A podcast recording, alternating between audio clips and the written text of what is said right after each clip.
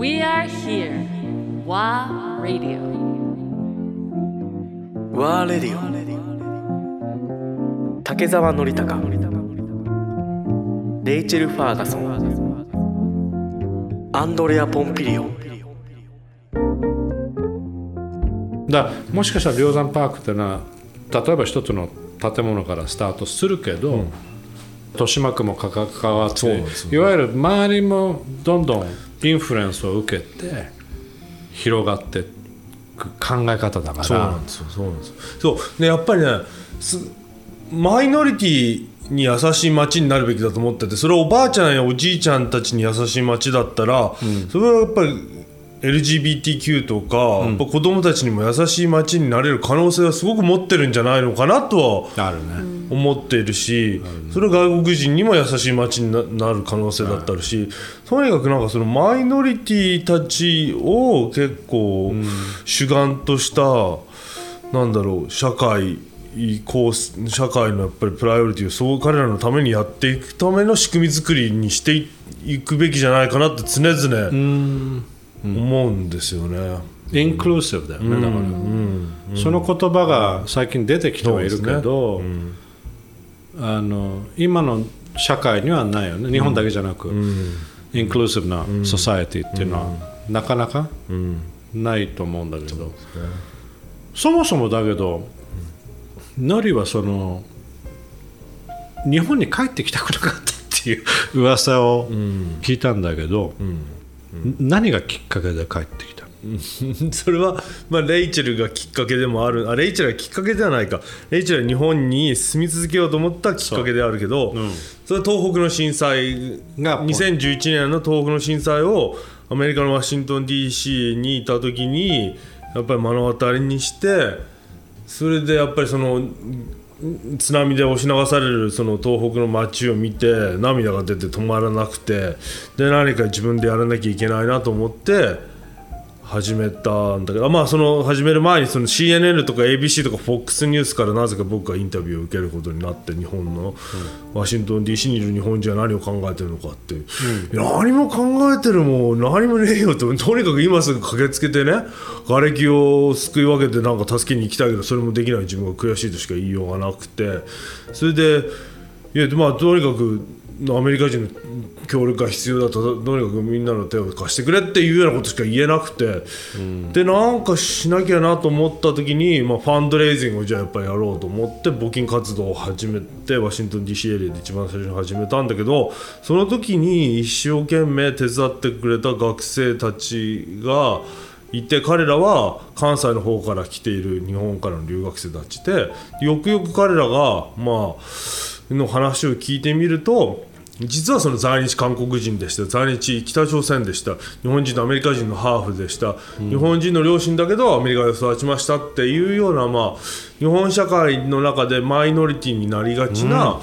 学生たちが今こそ祖国のために行って活動している様子を見て、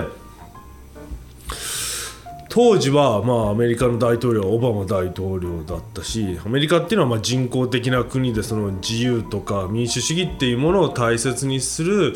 人間だったらアメリカ人として尊重されるそういう国柄でありだからどんなバックグラウンドの人間どんな国籍の人間たちでもまあアメリカ人にななれるじゃなれる。でも今、まあトラさこの間までトランプですごく残念なことが起きていたけど、やっぱりそのインクルーシブに、まあ、多様性をどんどん受け入れる懐の強さ懐の大きさみたいなものは当時はすごくやっぱり。あのまあ、魅力的だなと思っていて今でも魅力的だと思ってるけど、でもやっぱりその日本から離れていた分だけ、まあ、ちょっとセンチメンタルになってるところもあったりしてで日本ってやっぱりまだまだその懐の狭い国だなともっとやっぱりその社会的にもっといろんな人たちを巻き込んでいくような国になってって日本のことが好きで日本でチャレンジしたいと思う人たちをもっとなんか受け入れる社会になっていった方がいいんじゃないかっていうふうにまあ当時は思っまあ、今でもすごく信じてるところはあるけど、それがきっかけで、まあ、そのその震災のそういう一年の活動がきっかけで、まあ、じゃあ自分の地元に帰って巣鴨とおばあちゃんの原宿だけど、そこにそのいろんなどんないろんな国の人たちが集まってそうなんか切磋琢磨すりし合うようなそういうコミュニティを始めようと思ったのが、まあきっかけだったんですじゃあまあワシントンでそういう発想が生まれてそうなんですそうなんですどっかに就職しようとかっていう考え方一緒ないとワシントン DC、えっと、大学院アメリカの大学院を卒業した後日本の大手の商社に就職というか内定をもらって、うん。それでん内定の後、まあ、帰日本アメリカから2週間ぐらい帰ってきてそれでいろんなまあセミナーを受けたりとかやってたんだけど2日目とか3日目ぐらいに会社に行くようになった時に、まあ、行きの銀座線の中で思いっきり頭をぶつけてでスーツとネクタイを着てこんなギュッギュッとして満員電車に行く。だから俺ななんなんだろうっていうかこんなちっちゃい電車の中にこのなんか毎日通ってね資本主義の駒みたいな感じになって生き続けるのってどうなんだろうって思っちゃってもっと自由なアメリカに帰りたいって思っちゃったところは 3日目にして。3日目にして。思っちゃってそれですぐに内定を辞退してすいませんって。言ってますすいません。間違えました。ね。すいません間違えました。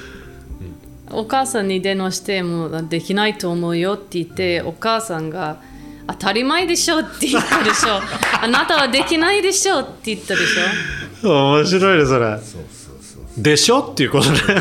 母親曰く。そんなの知ってたわよみたい知ってたそれあなたには無理よって。そうそれで、まあ、あっちのニューヨークの会社で、うん。まあ拾ってくれる人がいて、それで現また？そう戻っていってでワシントン DC の、まあ、ローカルコミュニティの日本語の新聞社と、まあ、DC エリアで配ってるそういうし、うんまあ、メディアの編集みたいなことやってみないとか記事や記者やってみないっていうことを言ってもらって、ん。それで記者しながら、えー。まあ、ある意味あっちでプラプラしてたっていう 経緯はあるんですよ。あれままだレイチェルとは会ってない？その時は会ってないです。あまだ会ってないのねその段24とか私日本で20頑張ってた。ああその頃ね。56歳の時ですねその時、あー。おーなるほど。だけどもうすでに梁山パークのコンセプトっていうかベースコンセプトはできてる状態だよね。いやまだそこまではあでも来てない。その震災が終わって、うん。震災をきっかけにして、それで日本に帰ってこようと思ってきたんで、そのそうですね。それで梁山パークのコンセプトを決めたりシェアハウスを作ろうとかシェアオフィスを作ろうっていうふうになってたんなるですけど。でそのタイミングがありました。あの2011年の12月でしょ、2011年の12月、あもう即だね、すぐだねもう直後といそううかその年年内にも。なるほど。いやまあこの続きはちょっとね。これからこのおノリとレイチェルのスロットでい。ろんな人たちが入ってくる。っ僕そうなんですていうことを想定しつつ。はいでよろしいでしょうか？ぜひぜひ。面白い仲間たちいっぱいいるんで。僕なんかそのシェア200人からさ250人ぐらい会員さんたちがいるんですよ。それは本当にねその巣鴨大塚にあるシェアオフィスだからなのかもしれないけど渋谷とかだとみんな IT 系とかテック系とかにどういう人たちが？いるんだけど、うちはもう母親の個人事業主からデザイナーから調理師から、はいはいはアイヌ文化を伝承うんこの前紹介してもらいましたか。ら冒険家から。あそうね。そういうねもうさまざまなキャラクターの人たちが、ね使ってくださってるんで。250人との会員っていうのは全員いわゆるここのいわゆるシェアハウスをシェアオフィス。シェアオフィスを,、を利用してる。利用してくださってる方です。そんないるんだ。そうなんですよ。まあプラスまた紹介の紹介で集まってきてるっていうそういう力もエネルギーもあるんだろうね。ちょっとこれからがこれから楽しみです。そうねなんですよまたじゃあ。で僕はその、お客さん扱いしないであ仲間になってくださいね。って言って、みんなどんどんどんどんなんかプロジェクトに巻き込んでいっちゃって、それでどんどんどんどんその仲間たちがプロジェクトを自分たちで始めちゃったりとおかー。してるところがあるんで。ね中には結婚したり結構しゃれる子供を産むっていう。究極のプロジェクトでしょ？すごい。ライフプロジェクトだね。確かにね